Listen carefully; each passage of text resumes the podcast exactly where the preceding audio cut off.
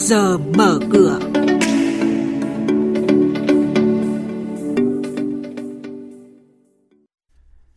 Thưa quý vị và các bạn, chuyên mục trước giờ mở cửa hôm nay chúng tôi xin gửi đến quý vị và các bạn những nội dung chính sau.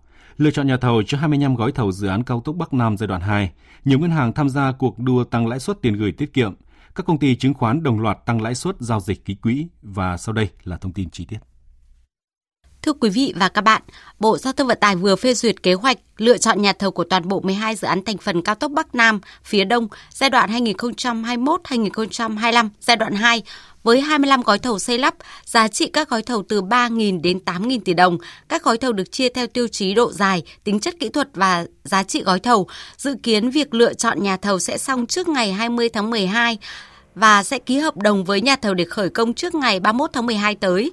Về tiêu chí lựa chọn nhà thầu để đảm bảo tiến độ và chất lượng dự án, chuyên gia kinh tế tiến sĩ Trần Đình Thiên phân tích. Những cái bộ hồ sơ lý lịch của những cái cái nhà thầu là hoàn toàn có thể nắm được.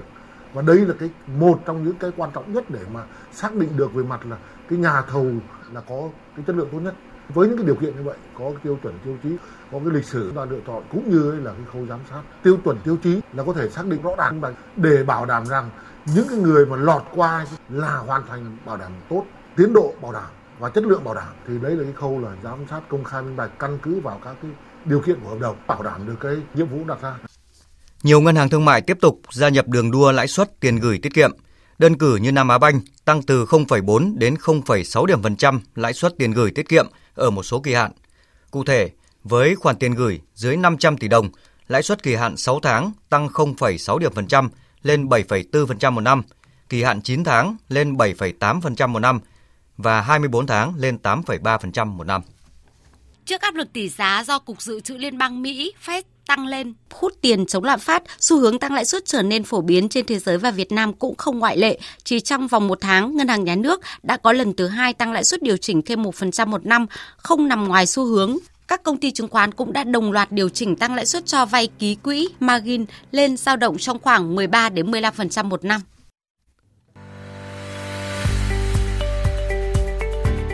Quý vị và các bạn đang nghe chuyên mục Trước giờ mở cửa thông tin kinh tế vĩ mô, diễn biến thị trường chứng khoán, hoạt động doanh nghiệp niêm yết. Trao đổi nhận định của các chuyên gia với góc nhìn chuyên sâu, cơ hội đầu tư trên thị trường chứng khoán được cập nhật nhanh trong trước giờ mở cửa. Tiếp theo là hoạt động doanh nghiệp niêm yết. Lợi nhuận gộp từ kinh doanh bảo hiểm giảm đến 93% so với cùng kỳ năm ngoái là nguyên nhân chủ yếu khiến lợi nhuận dòng quý 3 năm nay của tập đoàn Bảo Việt, mã chứng khoán BVH giảm 14%, còn hơn 384 tỷ đồng. BVH lên kế hoạch kinh doanh cho công ty mẹ gần như đi ngang với tổng doanh thu 1.530 tỷ đồng và lợi nhuận sau thuế 1.050 tỷ đồng trong năm nay. Như vậy, so với kế hoạch, tập đoàn đã thực hiện được 76% mục tiêu lợi nhuận sau 9 tháng. Chủ tịch Hội đồng Quản trị của công ty cổ phần tập đoàn Dabaco Việt Nam mã chứng khoán là DBC, ông Nguyễn Như So vừa thông báo hoàn tất bán ra 10 triệu cổ phiếu DBC, giảm sở hữu còn 58,5 triệu cổ phiếu, tương đương 24,16% vốn điều lệ, thu về khoảng 160 tỷ đồng.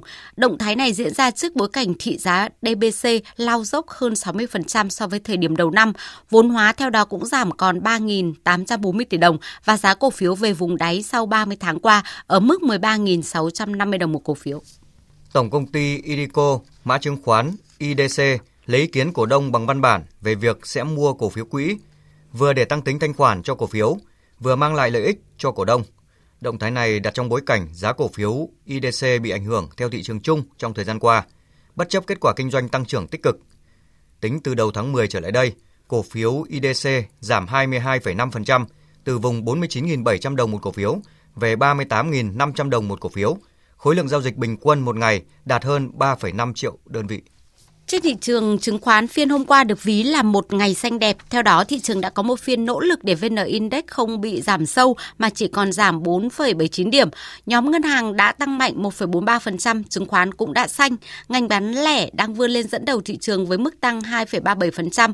Với sự đóng góp chủ yếu của MVKG và FRT, chốt phiên thì VN Index tăng 6,46 lên mức 981,65 điểm, HNX Index tăng 1,21 điểm lên mức 199,77 điểm và đây cũng là các mức khởi động thị trường phiên giao dịch sáng nay.